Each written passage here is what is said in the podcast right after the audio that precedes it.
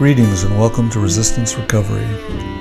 Resistance Recovery is dedicated to the exploration of any and all topics related to recovery, spirituality, and culture. Join us as we interview thought leaders working at the edges of cultural transformation. My name is Piers Kanuka, and I'll be your host.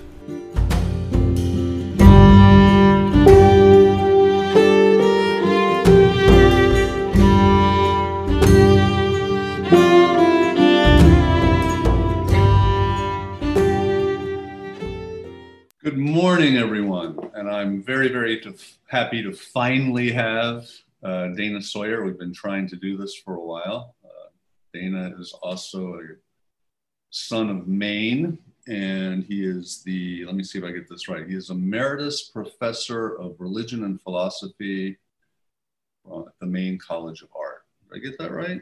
That's right. That's right. Um, he's also taught for many, many years at my my former institution, Bangor Theological Seminary, and um, been hearing his name for close to 30 years. So hmm. it's great to finally meet you. Likewise.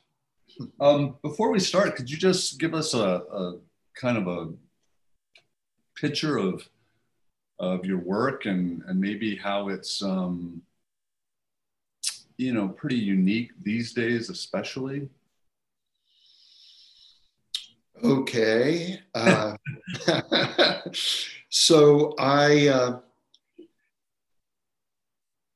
I was very interested in Hinduism and Buddhism back in the 70s, and uh, I got a letter from the. I, I, graduated from Western Connecticut State University in Western philosophy, and I got a letter in the mail from the University of Hawaii saying that if I would switch to studying Asian philosophy, they would fly me out there and pay for it. So at that time, I was digging clams in the town I grew up in, Milbridge, Maine. And I thought, oh, free trip to Hawaii, even if I don't like being out there.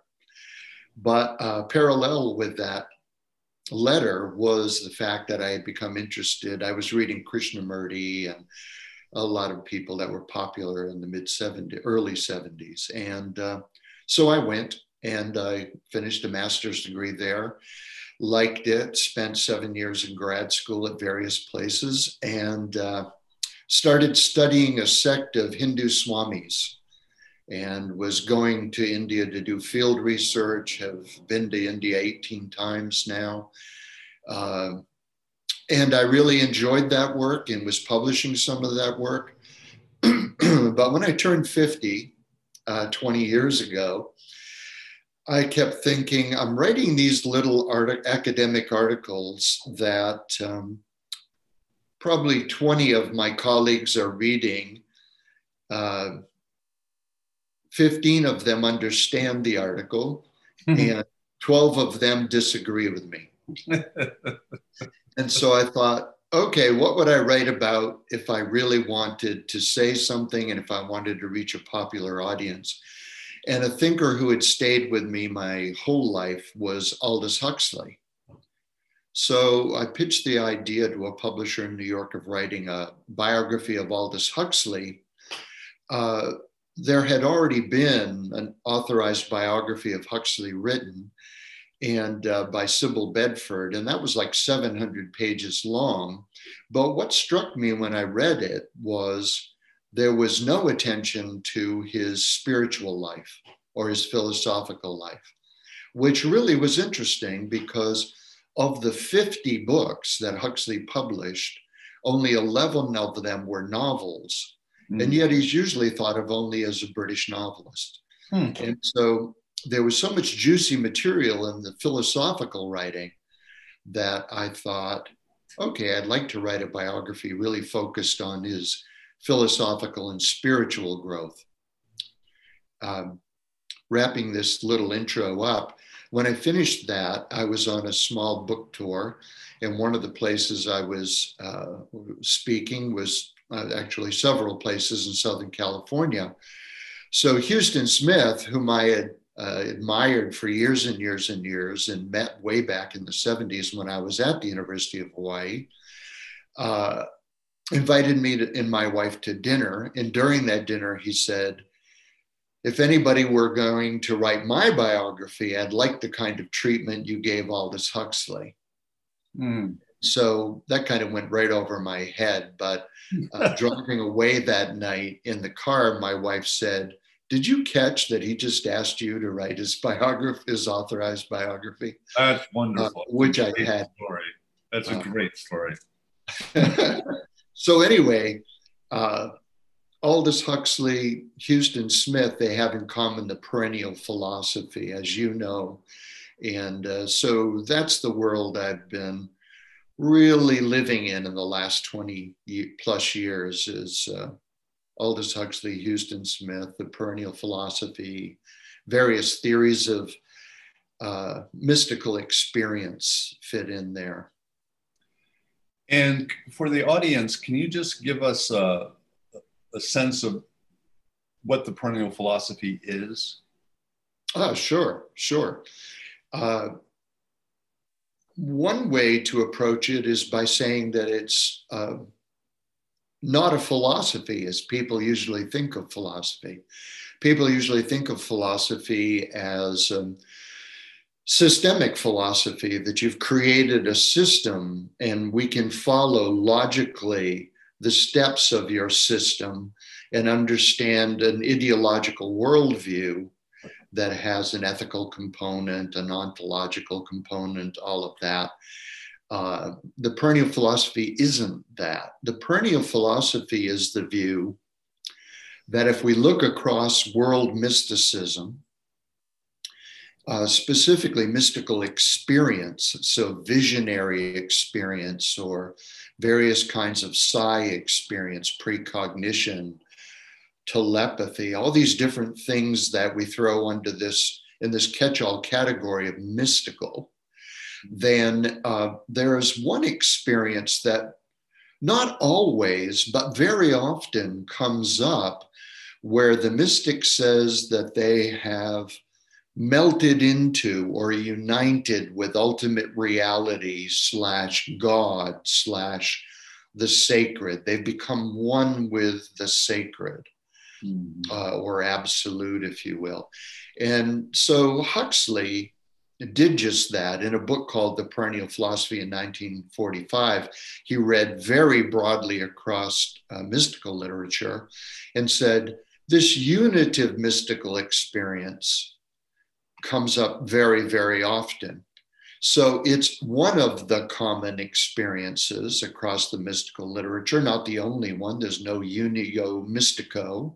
It's one of the experiences. In us of the common experiences, it's one that uh, the majority of mystics also place a premium on. In other words, more than telepathy, which also we see across the mystical traditions, or prophecy, they, uh, across the traditions, a real premium is placed on this experience of oneness with the sacred, uh, a Teresa of Avila kind of experience, a Shankara kind of experience, Mahayana Buddhist kind of absorption or jhana.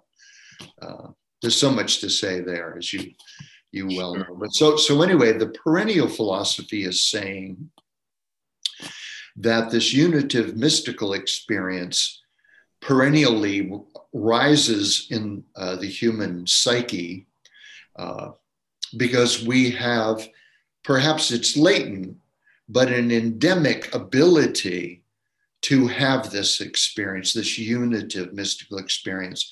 In the same way that human beings have an innate capacity for aesthetic appreciation, a love of music, uh, love itself, we also, though it's latent in many people, have an ability to experience the ground of all being and melt into it. I hope that gives some idea.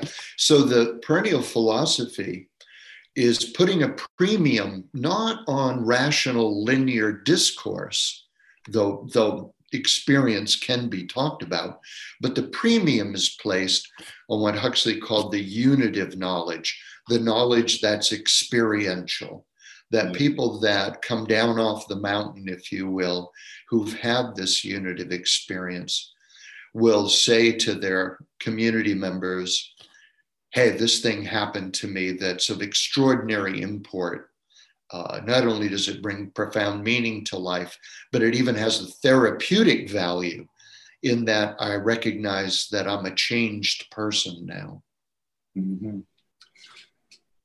So, just listening to you, it, it, strikes me that, at least coming from Huxley, but I would imagine a lot of the perennialists would agree that there's definitely an implied um, uh, psychology and anthropology here. That, that this is part of the of what a human being is, and and that it's um, while universal might be too strong a word, but it's still across time and culture. Yes, you know, I, I, said that the perennial philosophy isn't a philosophy, but it's also not a religion. And what I mean by that is there's no dogma in the perennial philosophy, at least as Huxley and Huston Smith presented it. Mm-hmm. Huxley talked about uh, working hypotheses relative to that unitive mystical experience. Huxley even said that the greatest invention of the scientific revolution was actually the concept of a working hypothesis. Mm-hmm. We hmm. don't have to marry ourselves to a dogma or a specific rigid worldview.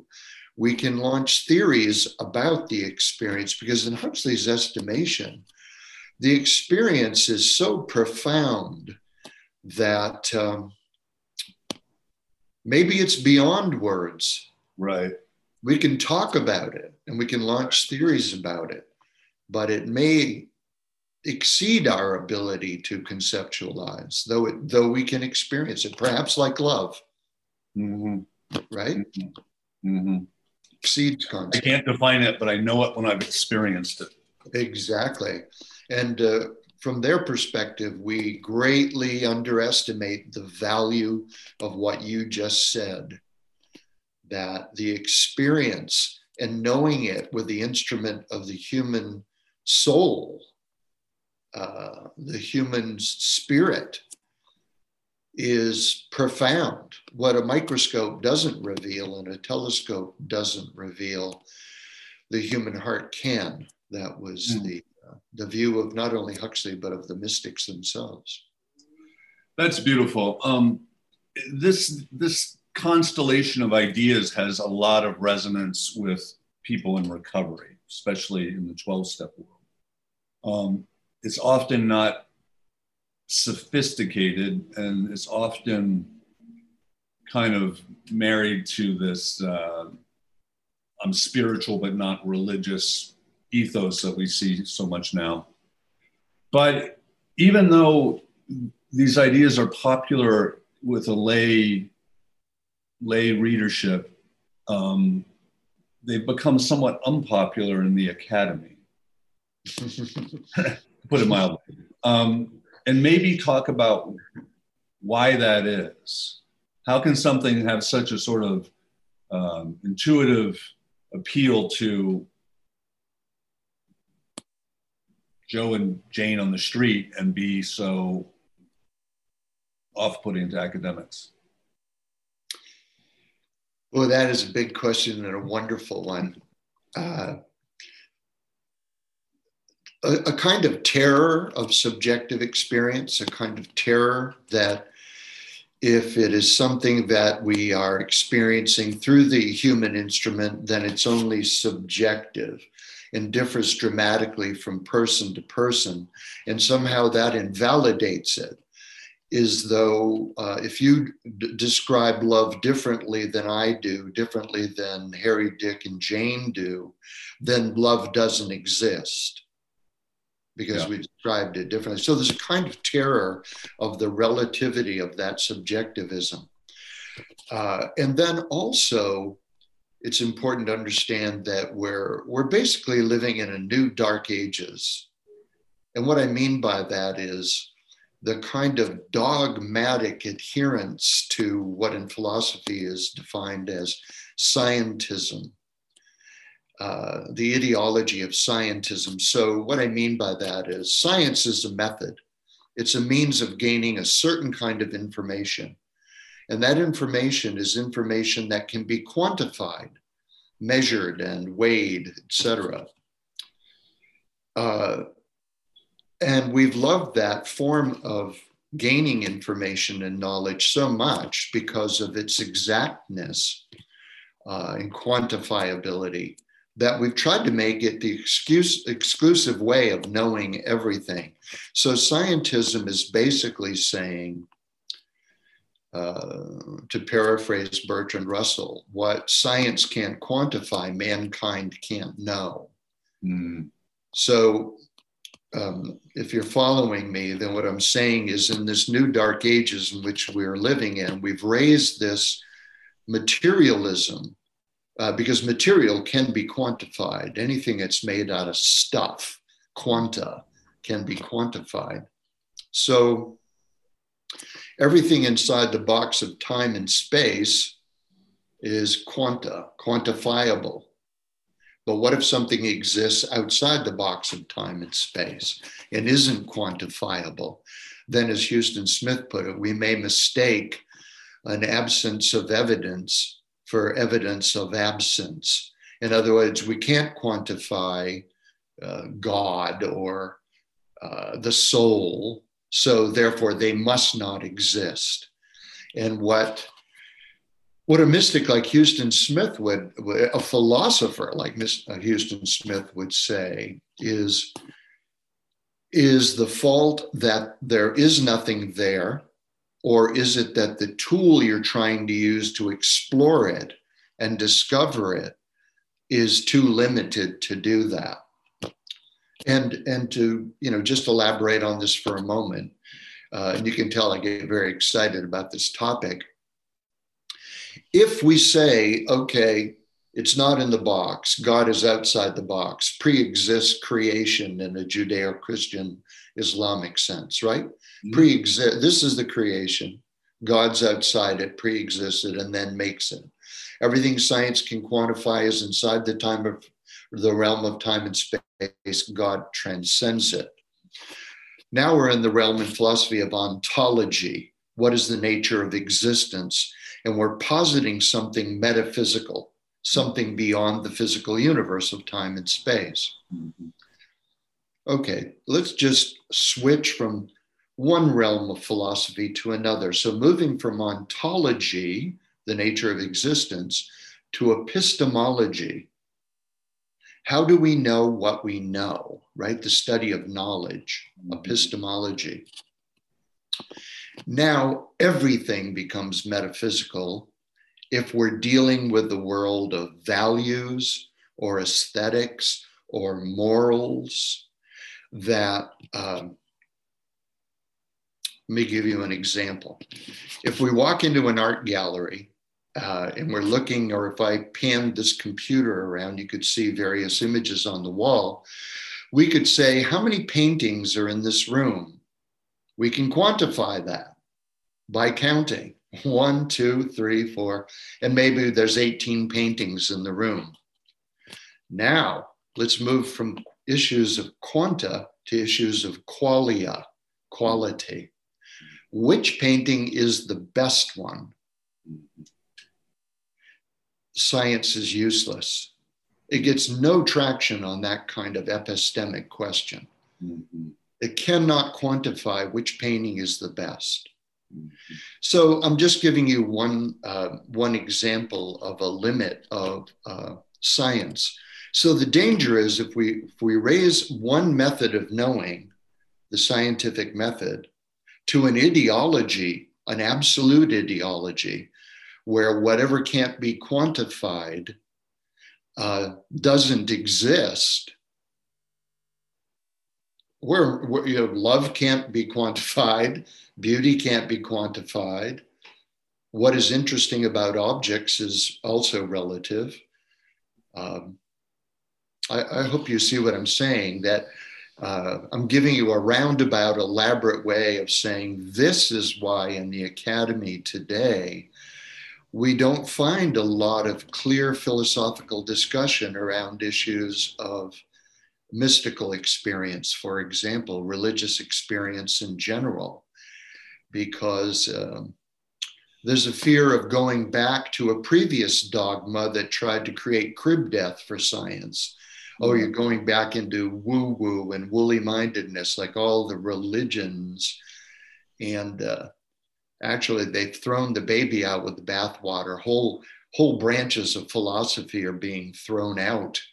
Yeah. Uh, during this colonization of the humanities by strict materialism and science, scientism and and yet on the outside of the academy so we got this paradoxical situation that um, i would say we're in a dark ages both in and out for different maybe different reasons but outside of the academy we see as much spiritual thirst and novel experience and extraordinary experience than we've ever seen and so there's this there's something in the culture the higher academic, uh, but not just academic, you can certainly see this in, in the medical and clinical world. Um, exclusion of these experiences, exclusion of subjectivity, or an invalidation of it, and yet people are as hungry and creative as they've ever been. You put your you put your finger right on it, uh, because we in the academy have invalidated certain aspects of what it means to be human. It doesn't mean that those aspects went away. Right, right. they're still there. So they're going to float up. And when they float up, um, people are going to talk about them. And people are going to want to share ideas. And um, they're going to recognize other people that have have other kinds of expertise besides quantification, and they're going to be drawn to those people uh, artists, musicians. I mean, imagine if we couldn't go to a to a music concert until science had quantified uh, what the aesthetic experience of music is. All the music halls would be closed. Mm-hmm. Imagine if, if my wife and I, uh, luckily we have a wonderful marriage, but imagine if we couldn't go to a marriage counselor until science had quantified exactly what love is. Mm-hmm. Uh, just as you say, human beings are looking for growth, however they define it. Mm-hmm. And so uh, so we will go to therapists and we will go to priests and we'll go to mystics and we'll go to artists, we'll go to musicians to look for these other aspects of what we are to be fed if the academy is providing no nourishment.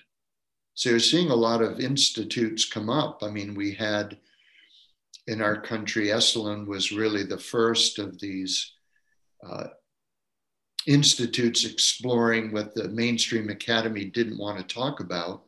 But you know, now there are dozens of them. I mean, then there was Omega and Esalen and uh, other places, but now there's myriad places. I mean, people's local community, uh, people are gathering to talk about these issues. So, uh, in Western Europe more than here, but generally speaking, we see a decline of institutional religion. And at the same time, this other, this hunger. Um, what does that, I mean, it seems like there you have a kind of a validation of Huxley's embrace of mysticism and a sort of antipathy to religion and saying that they're not identical and one isn't the, the institutional doesn't exist to lead to the mystical and so on and so forth. But what what what is unique about now? Um, what is what is different about a spiritually inquisitive uh, person in the 21st century? What what is where do they stand that's different than say the 18th century or even earlier? That's a great question. That's a great question. Um, I think Huxley was completely right that people would increasingly place a premium on personal experience. Um, that's part of why places like Esalen and Omega appeal to uh, seekers today. That um, I'm going to go here, I'm going to listen to people that have a certain kind of expertise, but it's understood that I'll make up my own mind about what works for me. So there's co learning that goes on, but there's also a premium placed on my personal experience, your personal experience, that um, I want to grow as a person. What's going to help me do that? What are some yardsticks I can learn for helping me measure whether I'm getting somewhere? And when I talk about growth, uh, I'm basically placing the entire human race in the position of needing therapy, right? Mm. That uh, Freud said we're all crazy. Some are just crazier than others. and uh, and Maslow felt very much like his psychology wasn't going to be about making uh, quote unquote uh, crazy people sane, but making sane people much more sane. So that's a form of therapy, right? We can think of all growth as therapy. And uh, as we grow, then how do we measure that growth? We measure it inside ourselves. Are we growing? Uh, so it's very experiential, and um, and I find that very exciting, and I'll, I'll tell you why. Human beings tend to be uh, certainty craving animals. That they, they want to just know, mm-hmm. and when they know, we tend to be a lazy species we tend to, I mean, our computers, the one we're using right now, is a good reflection of what we are. And what I mean by that is we, uh, right now, if we don't use our computers for very long, they'll go back to sleep and they'll bank their energy. We do the same thing. Mm-hmm. We want to bank our energy in case an emergency is on the horizon. So we look at the world, we respond to the world, but we're always looking for the easiest way to do everything. And we're looking for patterns so we can follow patterns so we can go back to sleep. Mm-hmm. We're lazy. Mm-hmm. And so when we have certainty, and certainty can be uh, a particular religion that uh, not everybody in a religion, there are very deep seekers in every religious tradition, but there are also a lot of people who just want to know what to think. And once they know what to think and they have something to believe in fully, then they can get very sleepy about that and simply repeat the patterns, repeat the patterns, repeat the patterns. That may work for some people. Huston Smith uh, not necessarily for that reason, was a great champion of religion, all religions. Mm-hmm. But uh, what we're seeing today, answering your question, is that people are increasingly wanting to make up their own mind. They're increasingly wanting to be in a co learner milieu, and they're increasingly want to use themselves as the measure of whether they're growing or not. So it's experience based uh, religion. And they're not looking necessarily for certainty. Uh, a lot of seekers today are actually finding more truth and meaning in uncertainty, mm-hmm. in the wisdom of insecurity, in the wisdom of saying, I'm going to keep uh, shaking the snow globe. I'm not going to settle into one retra- uh, retraction. I'm going to keep all the balls in play to mix metaphors. And, uh, and quite frankly, in my own life, I find the, the teachers and scholars I'm most attracted to are the ones who are most convictionally impaired when it comes to nailing it down, mm-hmm. who are embracing the mystery mm-hmm. that, uh, you know, it's kind of like if, if you go into a cave and you, you light a match you have some light and you can see the cave a bit. Okay, if you have a big spotlight, you can see more. but you might also see how big the cave actually is. Mm. And so uh, when you're using philosophical exploration, not necessarily to nail down certainty, but keeping open to the fact that the mystery just might keep getting bigger. Mm-hmm. Uh, you know, we're seeing a lot of that in today's spirituality.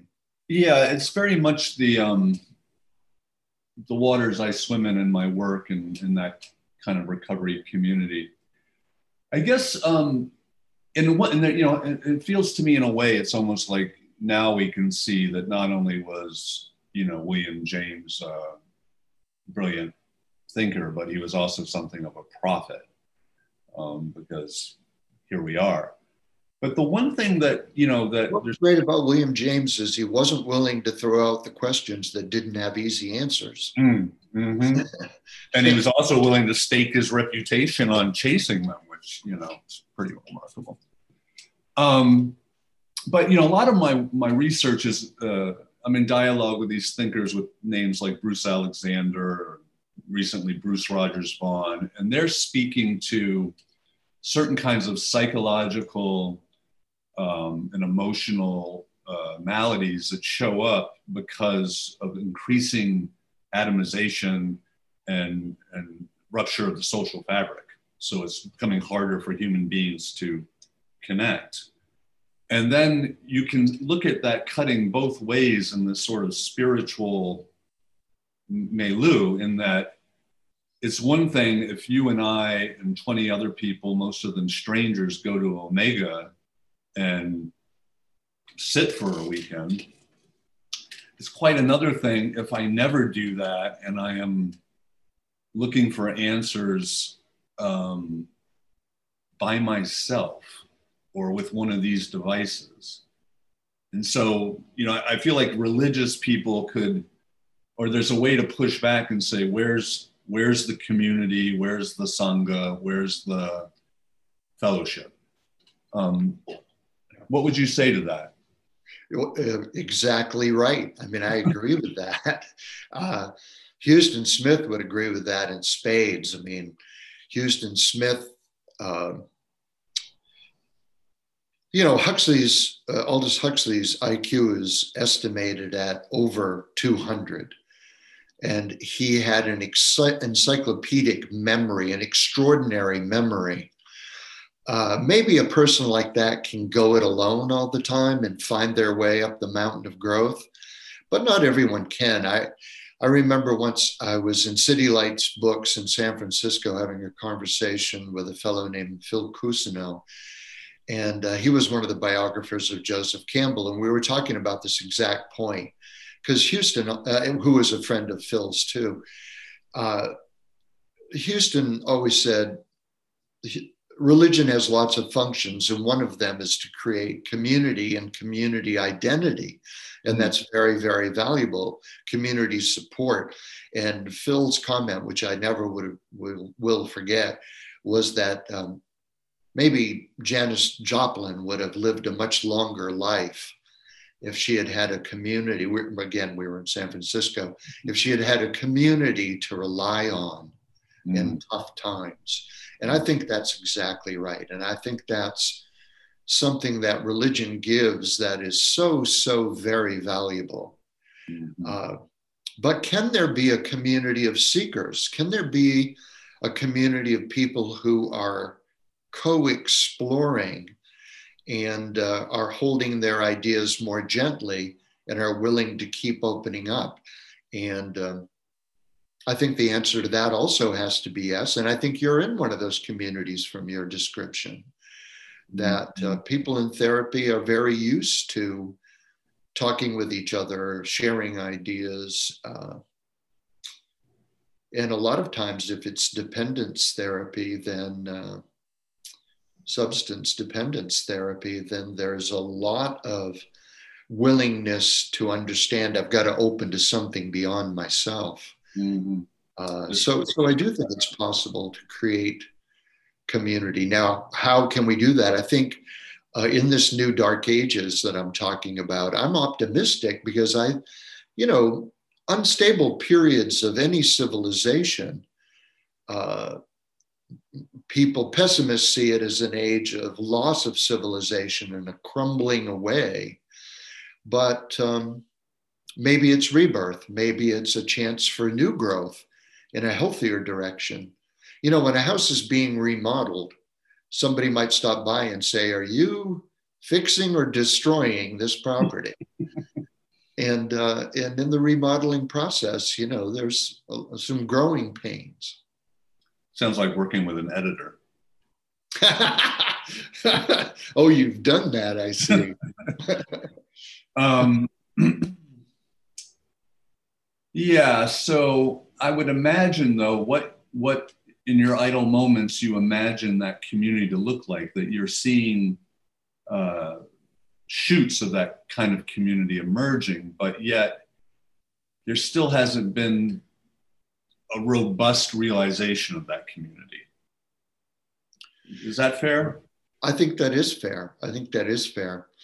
Um, and just as you say, there's a tendency to go into online chat groups and uh, stick with your little posse.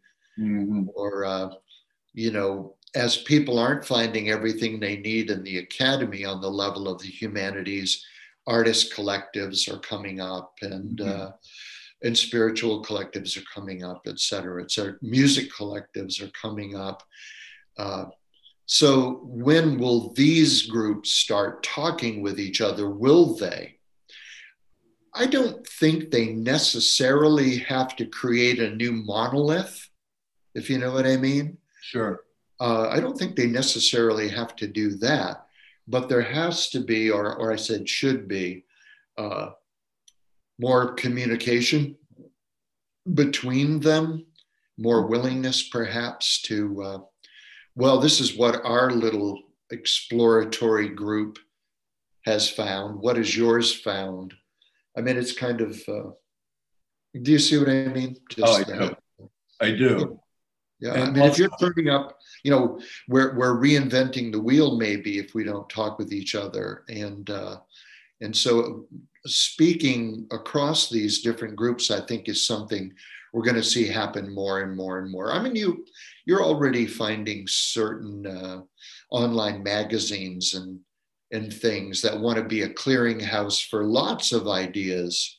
Even in uh, maybe an example of that is uh, the the journal Tricycle, mm-hmm. and uh, why it just popped into my mind is. Uh, they're so wonderfully open-minded and looking across the various Buddhist traditions, and even of challenging the Buddhist traditions, which is very open-minded. And so will more and more of that happen uh, across the various uh, explorations into the unknown territory? I think it will. I we can only hope. Um, there are two other questions I'd like to ask before we close. Um, and one is Are you acquainted with the uh, podcast called Weird Studies? no. It's very good. I can tell. It's really good. It's very good. I'm and, uh, there's a guy, one of the co-hosts is a guy named J.F. Martel, who is a filmmaker. And um, they did a show about, I think it's a Netflix documentary that was done on Osho, the Bhagwan and they were it was a great discussion. But one of the things is jf got his back up a little bit when the subject of spiritual and not religious came up. And what he said about that is he appreciated a lot of it yada yada yada. But he believed that it led to a kind of dilettantishness. And that for him things became properly religious. And he's saying this in a very specialized way, became properly religious when you were hooked by something, meaning that something touched you in such a way that not only could you not leave it alone, it could not, it would not leave you alone. And he, he I think he even likened it to being in a marriage, meaning you're in for the long haul, you have your grievances, and there are things in the marriage that will probably never be resolved and yet you're hooked. the commitment is there. And I was very, very moved by that because, you know, for the following week, I'm wearing the, the glasses of that and looking at the world around me, and I'm like, hooked, not hooked, hooked, dilettante. um, and I'm just wondering what you think of that. Well, um, I totally agree that dilettantism can be a danger, can be a danger. That you think you're understanding something, you're not understanding it at all. I remember in A Fish Called Wanda, when Jamie Lee Curtis says to Kevin Kline, Oh, and by the way, every man for himself is not the essence of Buddhism. so he had some kind of dilettante understanding of Buddhism that he kept pitching to her as its essence. Uh, so dilettantism is a danger.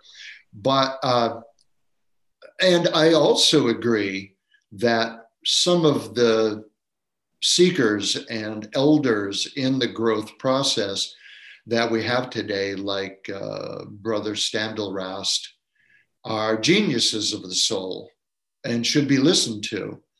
And they've found a very effective context in which to grow inside their Christianity. Uh, Thomas Merton was an example of that phenomenon. And it happens in other religions, but it doesn't only happen in religions.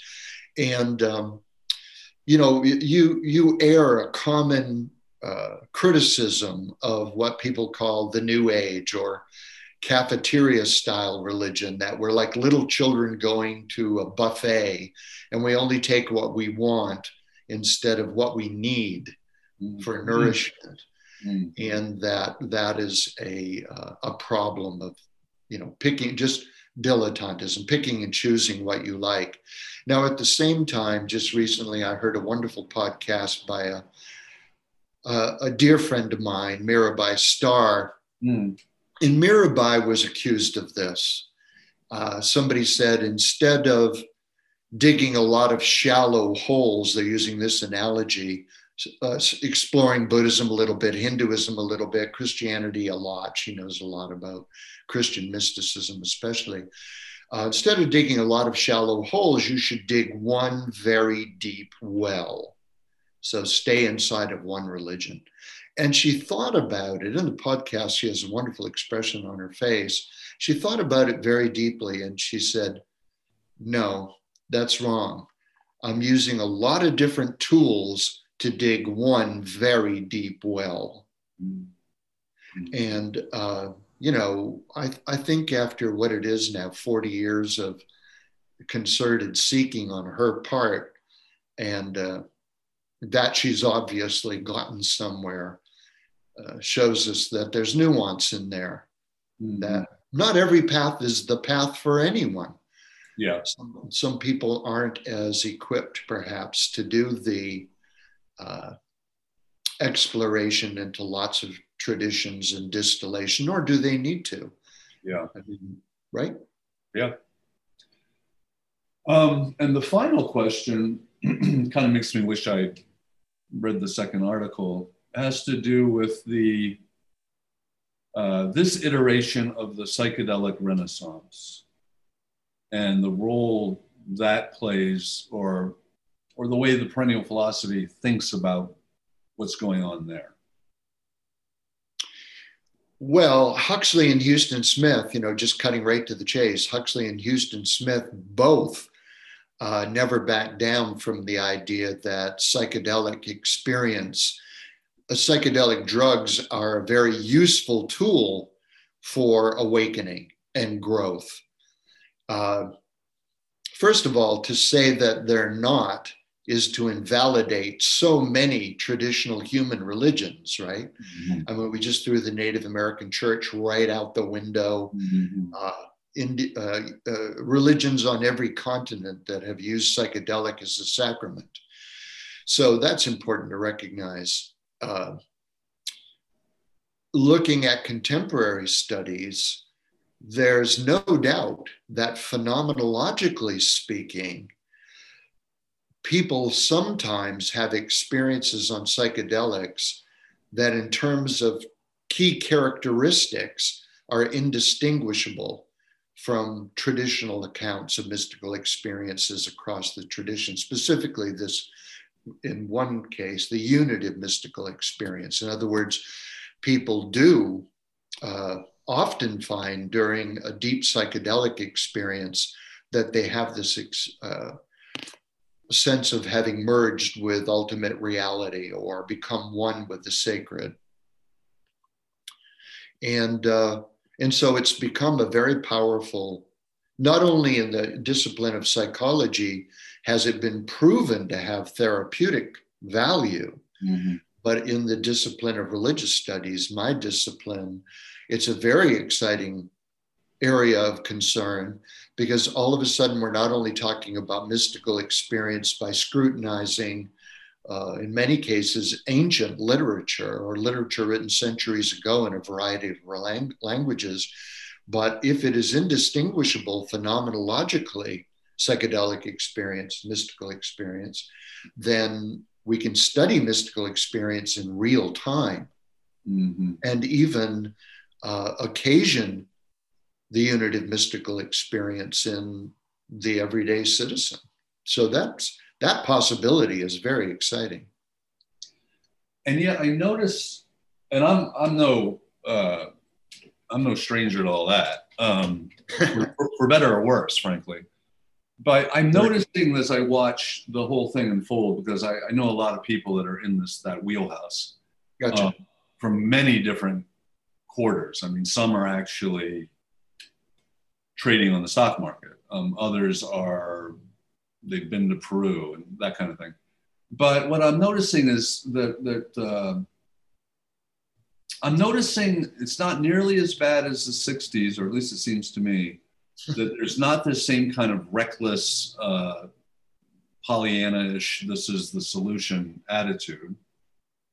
But I'm also noticing that there's this um, there's this place where the dialogue between anthropology and neuroscience needs to get more sophisticated.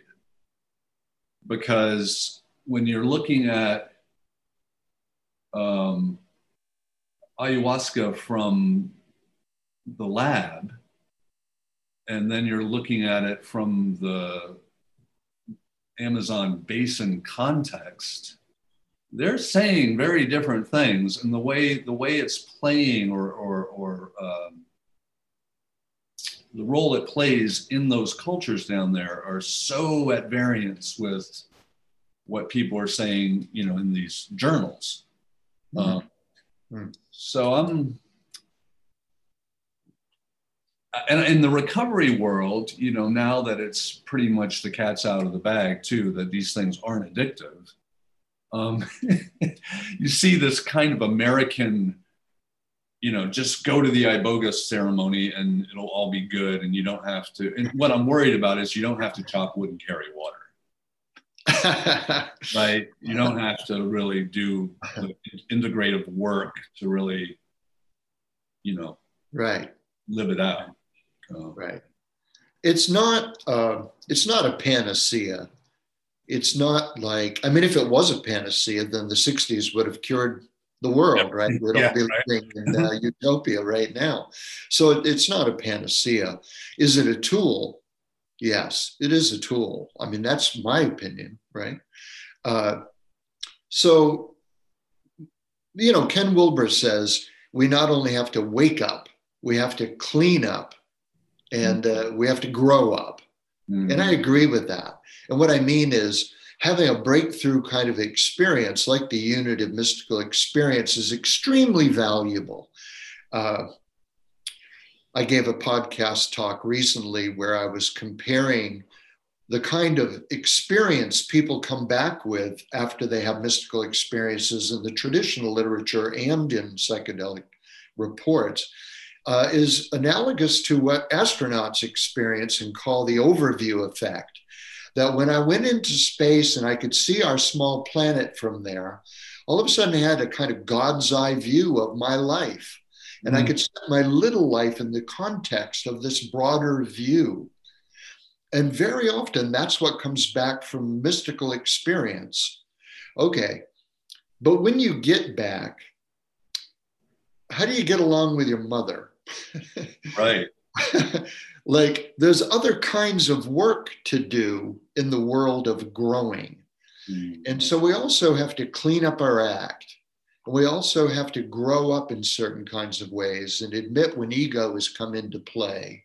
Like, oh, I've had this grand view, and now my ego metastasizes to it, and I think I'm just the great Dana Sawyer. And let me tell you about it. exactly for only ten dollars. so so you know, grow up uh, is is important as wake up, and uh, and with psychedelics even just segueing away for a moment. I want to hear your comment on that. Uh, that this is why I prefer the the term that Aldous Huxley and Humphrey Osmond came up with, psychedelic, they invented that term. Mm-hmm. And I like it because it means mind opening. Mm-hmm. And why I like it is when the mind opens, then in psychedelic experience, it's not always this breakthrough into the unitive mystical experience. A variety of experiences occur. Mm-hmm. And so, uh, what I'm trying to say is, it doesn't necessarily uh, what am I trying to say? If I take a telescope, I can look at stars, but the stars aren't in the telescope. Yeah. God isn't in the pill. No, I, that's exactly right. You see what I'm saying? So the, yes. the, the, the, pill may trigger an experience. And, uh, and so entheogen doesn't work as a, as a term for me as well, because to say entheogen that it's going to reveal God or the sacred well i want to say well it might it might not. Yeah. And and so it's just saying uh, it's leaving that open that psychedelic is saying the mind opens but it can open in various directions. No i really like that and that's pretty um, laser and pretty uh, sophisticated because i can be in a redwood forest at sunrise and be thinking about the New England Patriots, right? Perfect. Perfect. Um, Perfect. And so the the real question about what is this internal state going into this thing, and I think that's where the deep questioning really, really is. I think um, you're exactly right. Now, saying that, you know, people do very often go into the forest, right? Yosemite or wherever, Maine woods, to trigger these kinds of mm-hmm. experiences mm-hmm. of oneness with nature and and reality and you know uh, W.T. Stace talked about this concept of causal indifference. Uh, people will say, well, you know, I can't take a pill and have a mystical experience. Well, anybody that has had one on a pill would uh, differ with that view. So, um, you know, okay, Jacob Boehme, the great German mystic, he mm-hmm. claimed that he saw all reality and changed his whole life one day by seeing the sun reflected in a pewter bowl. Right. Should I go out and buy thousands of pewter bowls and distribute them downtown? I mean, I think most people would say walking in the woods was a more effective trigger for them than looking into a pewter bowl. Right. So, not all triggers work for all people, but what's quite remarkable if we look at research coming out of Johns Hopkins and NYU right now, uh, Tony Bossis's work at NYU, for instance, is that psychedelics do quite reliably trigger this breakthrough unitive mystical experience. Right. So it's not the only tool. It doesn't work for everybody. It's not a panacea. No. But it has its place. That's yeah. And there's two things that come up when you say that. So one is that causal indifference. I don't think Boehme had any sense that that was going to happen that day. So that that one that was a lightning bolt. Um, and yet you one is left wondering: Is there something in his internal disposition that made him pre susceptible to something like that. Um, exactly. Yeah. The other thing is some people have a talent for noetic experience. That's right. They have a talent for it, like people have a talent for music. Yeah. And then the other thing is, um, I can't, I won't mention his name, but you and I have a mutual friend who uh, recently was part of some of those experiments. And uh, one of his experiences were, was beatific, really, and I don't know what, and yet the other one was very, very dark. And that to me is another thing that really, because um, I've had both of those as well, that that's something that I think you can't caution people enough because, you know, you want to speak like a Jungian, the the boundary between ordinary ego consciousness and the unconsciousness is going to get very, very thin. And we don't know, we have no control over what, who or what is showing up um, at that point. So. Absolutely. I mean, you know, going all the way back to uh, the Harvard Psychedelic Project, you were talking with Don Lattin, uh, mm. Leary and Alpert and that whole group. Huston Smith, by the way, was part of that same project. Uh, set and setting right from the beginning. You need a guide who knows how to guide. You need a good sitter. You need to be in a good mental space. Um, you need to be good at allowing and surrendering. Um, a lot of times, people in psychedelic experience uh, report what they call egos, ego transcendence or ego death. Mm-hmm. Well, the ego doesn't want to die, baby. It no. doesn't want to die. No. And uh, and so when it feels like it's going to lose control or not rule the server, then it can panic. And if the person doesn't have the ability to realize they're not only the ego, mm-hmm. then then that can feel like losing everything. Right. One can cultivate a perspective that actually includes the ego, as opposed to. Right. You've got. Know, you know the Marsh Chapel thing. Uh, I just you know, we're going on now, but the Marsh Chapel thing, the set and setting was fantastic. And then I only recently learned that they had Howard Thurman preaching. Just like, yeah, you really want to knock these people out of the stadium. and he no did. Idea. Yeah. And he did. And he did. you know, here's a fun tidbit about that day, just really quickly. Um, several times Leary talked about that day and what that day was like. All reports are that Leary wasn't there at all. Ah, he was actually sounds like trickster Timothy Leary. yeah, right, right. I mean, it's perfect for his personality. Uh, Huston Smith said, no, he wasn't there at all that day. oh, Too funny. Well, Dana, I really, really appreciate this, and I'm sure our audience will too. Um, if people want to know more about you or your work, where can they find you? Uh, I have a website. I don't go to it very often. I don't update it very often, but it's there and it's got my contact info if they want to email me or something like that. Uh, DanaSawyer.com? Uh, it's dsawyer.meca, M E C a.edu. So I'm, an emeritus, so I kept my college, uh, you know, email address. Uh, and that Aldous Huxley biography that I wrote, which is, you know, for a guy that wrote thousands and thousands and thousands of pages, is less than 200 pages, and it's basically uh, start here, go anywhere in terms of my own thinking because quite frankly, I'm a, a Huxleyan in almost all ways. Some modifications came in with Huston Smith, but mostly uh, his view is my view. So hopefully I've described it correctly in there. I have not read it, but I have read this, people, and um, so that's the expanded version.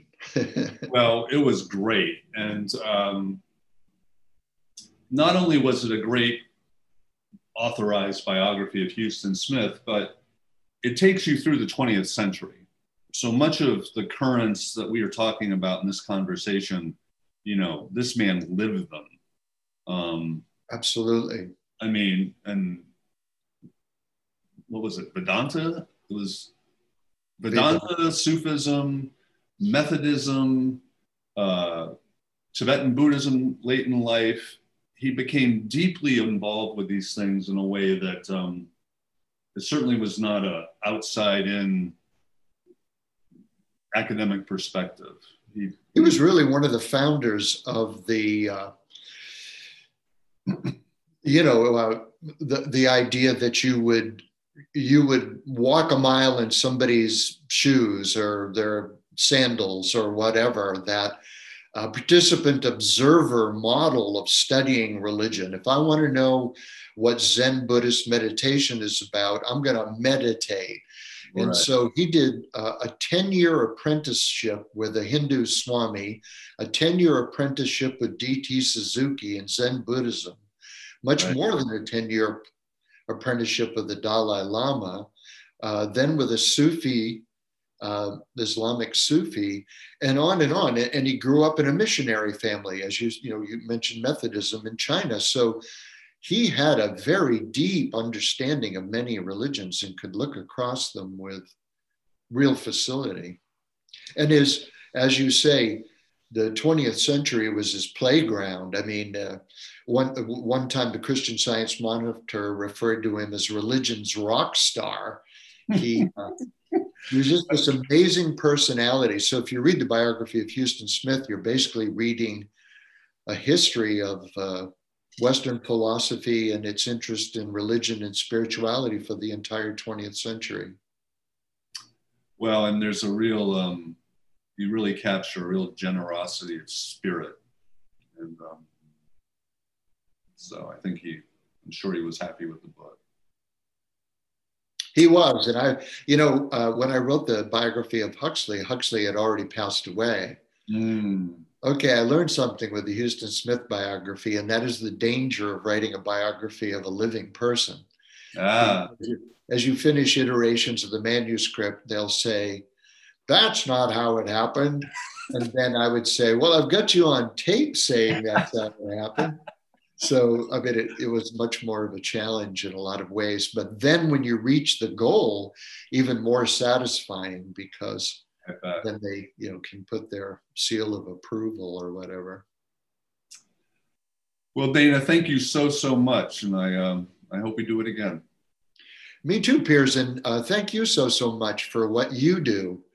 Uh, I, I, told you before we started talking, I listened to a couple of your recent podcasts, and uh, such a valuable uh, ministry, if you will, you know, such a, a valuable platform to, to create a clearinghouse for lots of interesting ideas.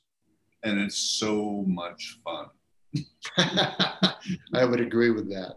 Yeah. All righty. Well, thank you so All much. All the best, my friend.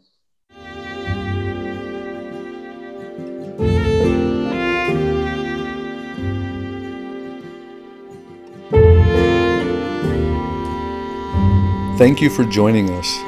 For more information, you can find us at resistancerecovery.com.